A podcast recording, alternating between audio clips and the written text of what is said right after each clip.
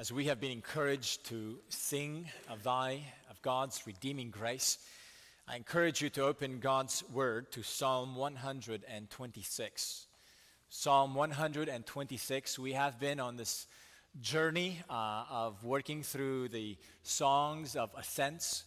And uh, today we are going to take a break from uh, this series of Psalms. It's been a surprising series. Uh, I appreciate how many of you have shared uh, ways in which some of these songs, uh, some of the Psalms that we have gone through, have become a favorite uh, of yours. This uh, morning, as we look at the uh, last one for this season in the life of our church, I pray that the Lord would use perhaps even this one for some of us to become a favorite psalm it certainly has challenged my own heart in ways that I have been surprised. And I pray that the Lord would encourage you this morning as well. Let's start God's Word, Psalm 126. I'll be reading from verse 1 to verse 6. A song of ascents. When the Lord restored the fortunes of Zion, we were like those who dream. Then our mouth was filled with laughter and our tongue with shouts of joy. Then they said among the nations, The Lord has done great things for them. The Lord has done great things for us. We are glad. Restore our fortunes, O Lord, like streams in, a, in the Negeb those who sow in tears shall reap with shouts of joy.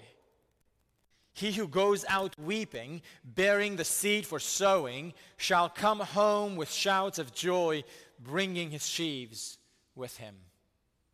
Amen. This is the word of the Lord for us this morning. Would you join me in prayer, asking God to bless the preaching of his word? Let's pray. Gracious Father, we thank you for the way you reveal yourself to us in your word, and particularly how you reveal yourself through the Psalms. As we look at this particular passage, I pray that you would speak to our hearts in a way that Christ would be exalted, in a way that this grace of your work, the grace of your Spirit, uh, would be magnified in us. We pray this for the glory of Christ and through the presence of your Spirit. Amen. Psalm 126. On first impression, if I were to ask you, what is this psalm about? On first impression, without a doubt, most of you would probably say, this song is about joy. Because phrases like shouts of joy, laughter, gladness are mentioned so often in the psalm. It's how the psalm starts, it's how, how the psalm ends. And clearly, the theme of joy is repeated often in this psalm. And we know that one of the tools of interpretation of a passage, one of the tools we can use to understand what a passage is about, is a tool of repetition. What is being repeated? So we might say this psalm is about joy. But surprisingly, this psalm is not written for those who are joyful. It is written for those who are in tears and weeping. It is written for the people of God who may be tempted to give up under the burden of their frustrations, under the heavy load of long waiting and no results, under the difficulties that seem to have no answer. We see this emphasis particularly in the way the psalm shifts halfway through the psalm. In verses 4 through 6, the restoration that the psalmist recalled from the past becomes the prayer request in the present. and tears and weeping are the condition of the people to whom this psalm is written. Now, one Bible commentator uh, called this psalm, surprisingly, a psalm of lament. I think that's a little bit of an overstatement. Uh, the person who is writing the psalm is still in a state of gladness, as we see in verse 3. But he is writing the psalm as an encouragement for people who are in tears and weeping. Hence, the theme of today's message is encouragement for times of weeping. Perhaps some of us are in a season of tears and weeping. And we need to hear this psalm, particularly uh, with this audience in mind, with you in mind. Or oh, perhaps you're not in a season of weeping and tears, but you know others who are. And this psalm may be an encouragement to you to how come alongside those who are in seasons of tears and weeping. Or this psalm can be one of those psalms that you put in your pocket for times when you will be in tears and weeping. The message of the psalm could be summarized in the following way The God who restored in the past can do it again. So keep asking for his restoration. The God who restored in the past can do it again. So keep asking for his restoration. This is the message of the psalm. Because the God who restored in the past can do it again, keep asking. But how does this psalm encourage us to keep asking for God's restoration in the present, in the current situation, in the future? There is a sense in which this psalm starts with the past, and we're going to look there first. The first point of this psalm is look to God's past restoration. This is the first starting point of encouragement for the present. Look to God's past restoration. And then we'll see in, in the second point count on God's ongoing work of restoration. Count on God's ongoing work of restoration. We'll look at these two points this morning from the psalm. In verses 1, 2, and 3, the first point is look to God's past restoration. Notice how the psalm begins. When the Lord restored the fortunes of Zion, we were like those who dream. Then our mouth was filled with laughter and our tongue with shouts of joy. The psalmist starts his encouragement for times of weeping by looking not at the present but looking at the past. And sometimes the, the, the, the, way to deal with a moment, the current moment of frustration, of difficulty, of tears and, and weeping in the present, is to actually look not to the present, but to look at the past. To look at the past of how God has dealt with his people. And this, this first point starts us there look back.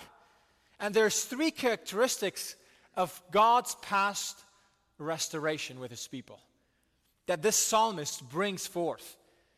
Uh, in the first characteristic is in right in the very first word, uh, verse. It was such an amazing restoration that it seemed unreal. That that's the intent of the phrase. When the Lord restored the fortunes of Zion, we were like those who dream. It was a restoration that seemed beyond real. It was like a dream. And yet, it was real. Because he goes on to say the second characteristic is that it brought shouts of joy to God's people. This was not merely the internal joy, that you just have deep down in your heart, and you just sort of are, it's subdued in you. Like sometimes Baptists and Presbyterians just think of inner joy. Joy. No! This is, this is loud joy. This is expressed joy. This is shouts of joy. People will hear about it. You can't keep quiet over it. It's a real thing. Look at verse 2. Then our mouth was filled with laughter, and our tongue with shouts of joy. Oh, friends, a past restoration of God's people brought a great joy, a great display, loudly of joy. Friends, let me just ask you when was the last time you shouted for joy? Seriously. When was the last time you shouted for joy? Perhaps you're the, the quiet person who just likes to keep it more controlled. Friends, every Sunday morning when we sing in our service, we start our services usually with songs of praise. If you feel awkward to have shouts of joy, shouting, belting out because you wonder what people will think about you if you're the only one shouting, well, friends, when we gather every Lord's Day, we start our services with praises. Belt it out. Shout it for joy. Don't just quietly express inner joy in a subdued way, making sure that nobody hears you. Friends, one of the ways when we gather, even for worship, we should, it should be distinct song of loudness. Not from the mics, not from the people who are singing up here, but from the mouths who are in the gathering. Consider belting out shouts of joy every time we gather here every week to praise God. I love it when our kids do it. What about the adults? Belting it out, shouts of joy. The author of the psalm tells us that God's past restoration was so great that they could not contain their joy. It became loud. Everybody heard it, everybody saw it. And according to the psalm, even the nations heard about it. It had an international impact. That's a third characteristic about this past restoration that the psalmist is bringing up. Uh, look at, look at the way verse 2 ends. Then they said among the nations, The Lord has done great things for them. Even the nations, even the nations concluded that this restoration was not their own doing. This was not the, the, the result of their strategic work, of their strength. The nations got to conclude that the Lord has done great things for his people. What is this restoration referring to? Uh, commentators debate. Some think it's, it's, a, it's some sort of calamity or uh, significant crisis in the, in the life of God's people. Uh, others think it was the exile, and this is referring to the restoration from the exile. Uh, the text is not very clear, uh, but since the nations surrounding God's people are coming to realize that the Lord has done such a great thing for for his people, it is possible that, that this is really referring about the exile and the return from the exile. Again, even if you're not clear which crisis specifically this is referring to, what is clear is that the Lord has done great things for his people. The nations get to see it. This has an international impact. And the psalmist closes his first stanza of, this, of, of the psalm by re- repeating the message of the nations and now saying it for himself. Yes, the Lord has done great things for us. And he says, We're glad. We're gra- glad in the present for what God has done in the past for us. Now, all the Old Testament references, wherever we see God working in powerful ways to rescue his people, whether it was in rescuing them from the bondage of Egypt, or whether it was to rescue them from the bondage in Babylon, or whether it was to rescue them from the calamities that, that are referenced in the book of Joel, for example. Every time we see these major events that have a, a, a more wide, spread out impact, they're pointing to what God would do forward in the future for God's people in the time of Christ.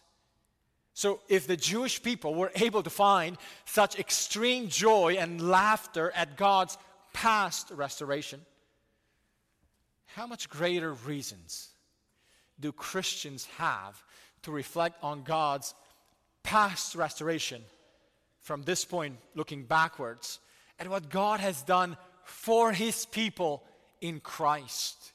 Just consider what God has done for his people ultimately in Jesus to bring us from death to eternal life, to send Christ to take upon himself the wrath of God against our sin, to grant us forgiveness, to bring us into his household as sons and daughters of the king, and to be invited to the king's table, and to be united to his son, Jesus.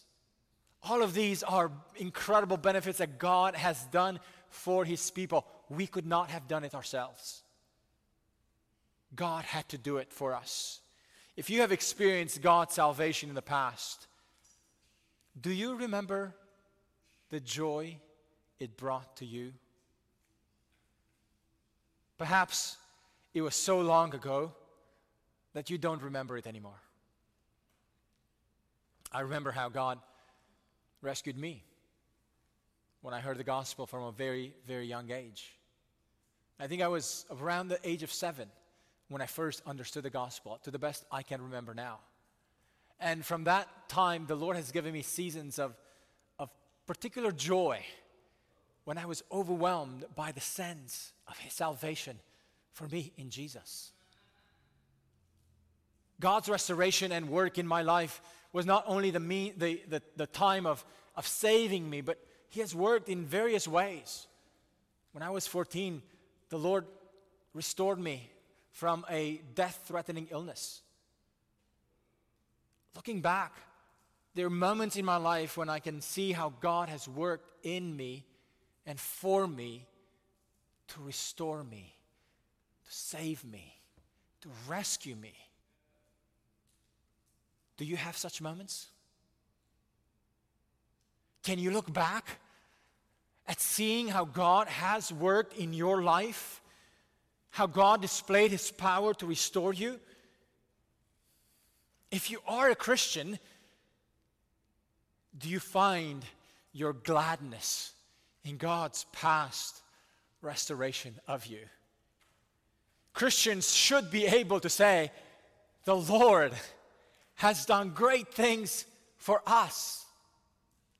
We're glad. If you're not a Christian, uh, this is what Christians hold dearly that God has done great things for us, that we could have not done it on our own. We cannot, could have not pulled ourselves up by the bootstraps. God had to send his son Jesus to do great things for us because we could have not done it ourselves. Oh, friends, no matter how great our education might be, we could not educate ourselves enough into eternal life. No matter how smart we are or desire to be, we could not be smart enough to get ourselves into God's eternal salvation. No matter how much money we could make or how many accomplishments we could achieve, our sins could not be resolved by our power by our wisdom.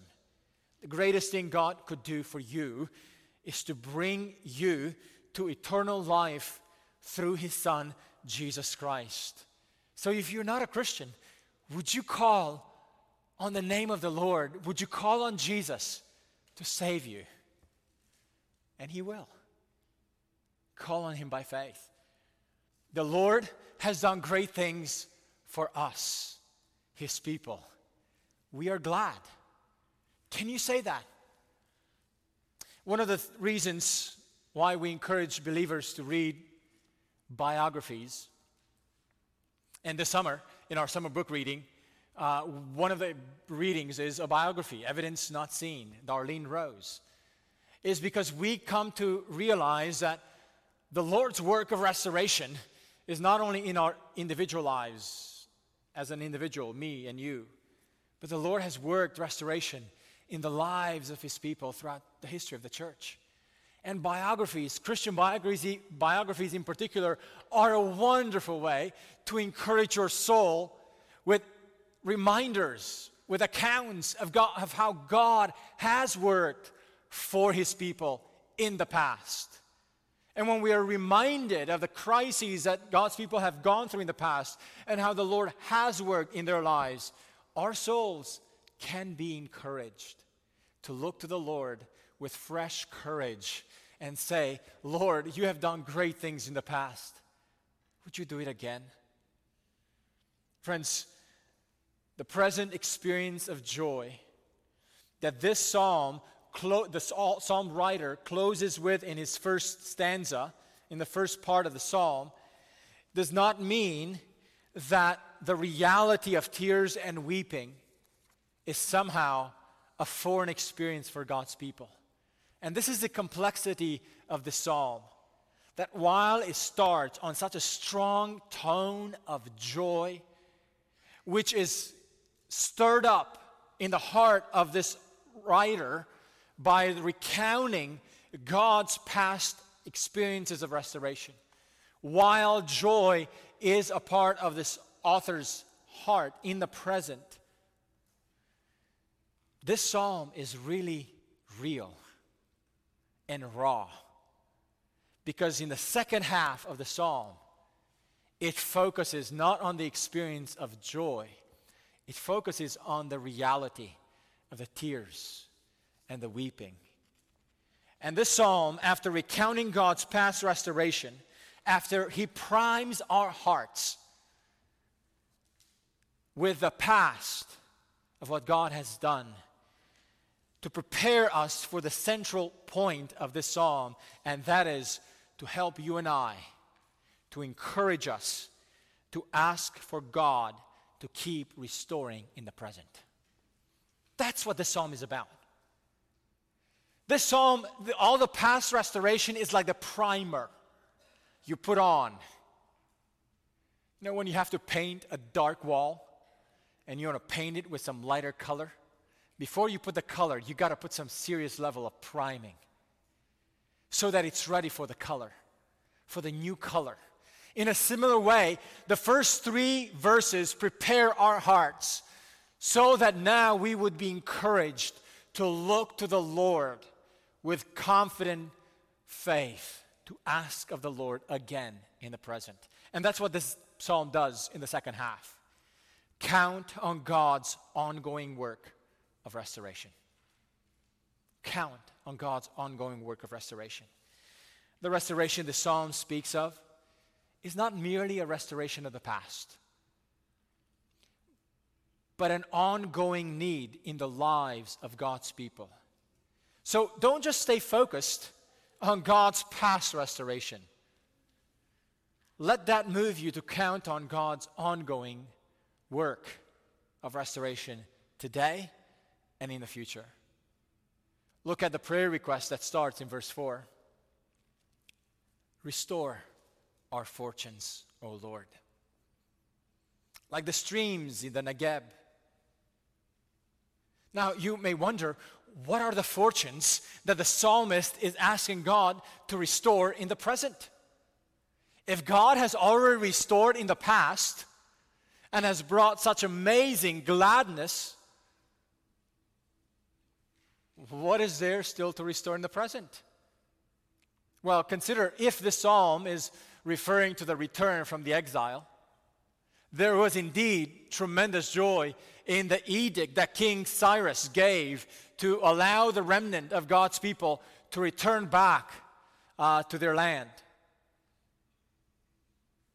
But if you keep reading the story of the account of what happened with the return of the exiles, and you get to the book of Ezra, and you get to the book of Nehemiah, which one of our Sunday school classes is currently going through, you are going to be refreshed. That God's restoration of bringing the remnant back to the land, although it was huge, the restoration was not over. The work of restoration was an ongoing process. The challenges, the, the, the ongoing frustrations, the new pro- provocations, the new difficulties that Ezra and Nehemiah faced uh, will remind you that the work of God's restoration in the past, while it is true and real, is not the end of the story. The story continues, and the need for ongoing restoration is with us today as well. Facing the lures of sin, facing the pressures from the outside, these were issues that the people in the book of Nehemiah were going through. God's people, once they were restored back from the exile, realized that they needed God's ongoing restoration. So, this is why this psalm is written to encourage God's people to pray for God's restoration in the present. The point is that as long as we live on this side of eternity, the restoration of God's people is a process that continues to unfold. It's not over yet. As good and as big it was in the beginning or in the past, the work of restoration continues on. And the, the uh, psalmist is challenging us to look to God with fresh eyes in the present and ask for God to keep working. Uh, friends, the restoration of the past does not mean that you should never ask for something like that again in the future. If anything, the restoration of the past should give us encouragement to ask God to do it again in the present and in the future. The remainder of the psalm will give us two images that help us how to ask God in the present for the present and ongoing restoration that's needed. And these two images, I pray, will lodge in our hearts so that God's people, we, would continue to press on in asking for God's restoration. The first image uh, of ongoing request is in verse 4 Restore our fortunes, O Lord, like streams in the Negeb. Now, this is a, a difficult image for us who live in Austin in 2022. What were the streams uh, in the Negeb that they become an illustration of the kind of restoration that this psalmist is asking God for. And then what, what will this illustration teach us? You see, the Negeb was the southern, most southern part of Israel. Uh, it was the area that was transitioning from the, the nation or the, the land of Israel to the desert. And in the summertime, and most often, the region of the Negeb would become fully dry. All the creeks, all the little streams of water, the Wadai, would dry up. It really became a desert. But in the winter months, uh, if there was not a long drought season, in the winter months, when the rains would start raining and heavy rains would fall down on the earth in that particular region, uh, the, the rain would begin filling up the streams again with water. And if it was a, a tremendous storm, uh, the, the streams would come down almost like in flashing floods. And, and those streams of water would be filled again. And the vegetation in the region of Negeb would start springing up green almost within a matter of a few days, so that the region would be again fertile for a few months while the streams of water were still flowing through this region. In other words, in the Negeb, It was the area where normally, throughout most of the season of the year, it was dry. But when God would send the rain, that area would begin blossoming with fertile soil and vegetation. Here's how one Bible commentator put it In the summer, the streams of Negeb fail and dry up, but in winter, after the rains, they are suddenly full of water again and transform the Negeb almost from one day to the next into a blooming landscape and fertile plowland. And that is the imagery that the psalmist brings in his prayer to the Lord for restoration. Oh God, would you restore our fortunes again, like the streams in the Negeb? Do it again, O Lord, in this way. Turn the wilderness again into green pastures. Oh, friends, perhaps some of us need to pray for that restoration in our lives, in our souls, in fresh ways. Perhaps you feel dried up in your spiritual life, that you have plateaued or even declined, that there seems to be no spiritual fruit, no more vitality, no more life in your soul. This psalm is for you and for your spiritual journey. Perhaps this psalm is challenging you to ask the Lord to restore your soul again, to bring seasons of greenness in the place of the dryness of your life. Perhaps this psalm is a psalm for you because there's a need for restoration in some particular area of your life. So relationships that are broken, difficulties that are hard to heal from, friendships that have been broken, emptiness that seems to be going on, no energy, no hope. There's a distress in you, and you feel like living in a wilderness. Let the psalm encourage you and ask of the Lord with boldness would you restore our fortunes, O Lord? I was so encouraged last week when hearing Cal's testimony. Even as an unbeliever at that time, years ago, when he just prayed as an unbeliever and asked God for a change. And God brought it. And look, now Cal is among us, among God's people. God brought a change in Cal's life greater than he knew what to ask for at that time. Friends, perhaps the psalm is for you today. Have courage and confidence and asking God to do a fresh work of restoration, to change the wilderness into the fresh green areas like it happened in the Negeb. But there's a second image that encourages us in the asking for restoration. And the second image shifts from the plains of the Negeb to the farmer. Look at verses 5 and 6. And this is how the psalm ends on this image. It's the image of the farmer who has to sow in tears. And this image has a different tone to it, a different pace for it. If the streams in the Negeb would start coming sometimes almost suddenly after a big storm, a big rainy storm, the harvest that the farmer is praying for and waiting has a different pace. It doesn't come all of a sudden. It doesn't come in the unexpected ways.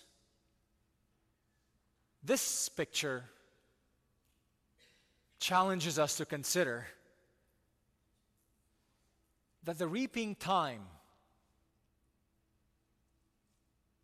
has to be waited for.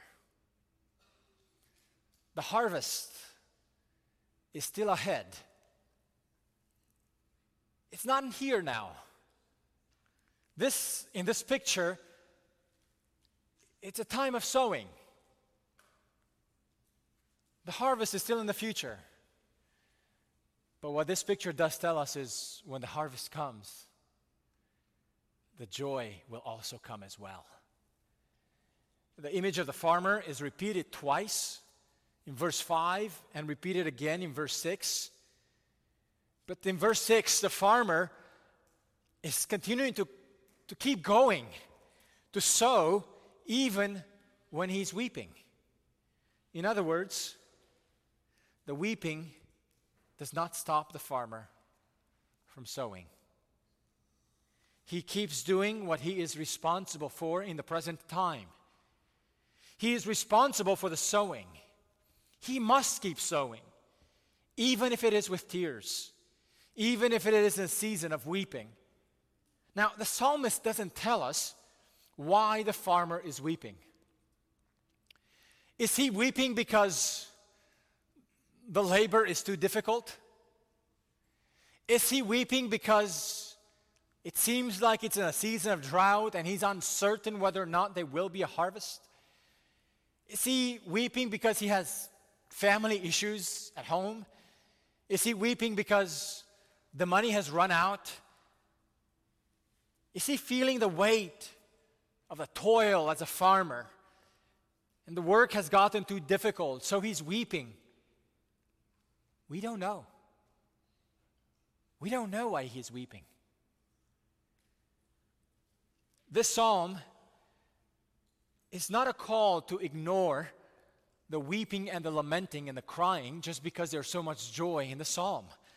Quite the opposite. This psalm actually causes us to stop and consider the reality. What to do when you are in tears? What to do? What should the farmer do when he is weeping? And this psalm encourages those with tears and weeping keep sowing. Sow the seeds. Even when it's time to weep, the tears and the weeping will not start, stop the harvest from coming. The tears and the weeping will not be a stumbling block to the harvest. The tears and the weeping does not mean that this is it. The tears and the weeping are just a season for the here and now. And when the harvest comes, and it will come, shouts of joy will once again be the experience of the farmer. And that's why this phrase, shouts of joy, that was introduced in the first half of the psalm, is repeated twice in the psalm. The farmer's end experience will be shouts of joy. But now, in the present, our part is keep sowing, even when it's in tears, even when it's with weeping. As one Bible teacher put it, our part is the persevering. We look to the Lord to do the restoring. Friends, this psalm is very real about the present challenges of God's people. This psalm acknowledges the distress of God's people. But this psalm gives hope. The God we are calling to for restoration can and will once again work and act for his people. The image of sowing and reaping in verses 4 and 5 and verses 5 and 6 really communicate the same message that verse 4 communicated, but with a different nuance. Instead of the immediate transformation that the streams of, of Negeb would experience, the image of the farmer points to the need to wait for the harvest. When the harvest comes, the shouts of joy will come too. Oh, friends, when God brings this restoration, Joy will replace the tears and the weeping. I love the confirmation and the beautiful uh, reminder that God gives to his people at the end of the book, at the end of the Bible. Revelation 21 3 and 4 Behold, the dwelling place of God is with man. He will dwell with them, and they will be his people. And God himself will be with them as their God. He will wipe away every tear from their eyes. And death shall be no more, neither shall be mourning, nor crying, nor pain anymore, for the former things have passed away. Friends, don't evaluate the worth of your life by the season of tears or weeping. Don't assume that it will always be this way. When God restores his people, shouts of joy are coming with it. And it will not be a mere inner joy, it will be shouts of joy. It will be inexpressible. It would be loud. It would be visible. You cannot withhold it in. Lord, you have restored your people in the past. Do it again in the present. And grant us the patience and the endurance in seasons of sowing, in seasons of weeping, that our hearts would not lose sight of the future joy that is in store for God's people. Friends, this psalm is not written for the happy ones. This psalm is written for those with tears and weeping. God's restoration in the past reminds us of the kind of God we have, so that we may have confidence for the present and confidence for the future. And I want to leave you with the words of, of one Bible teacher who summarized this psalm beautifully. And his words probably are the best way I can summarize this psalm as well. Whether we think of the Exodus, the return from Babylon, or even the redemptive work of Christ, redemption is accomplished, but still needed. Joy seems to lie in the past, tears occupy the present. If only the Lord would act now as completely and dramatically as he did then. So we pray for streams in the Negev, a sudden flash flood transforming dried up watercourses, making the scorched land into a garden. But no, in God's providence, following on his mighty acts, in verses 1 and 3, the metaphor of the harvest takes over in verses 5 and 6.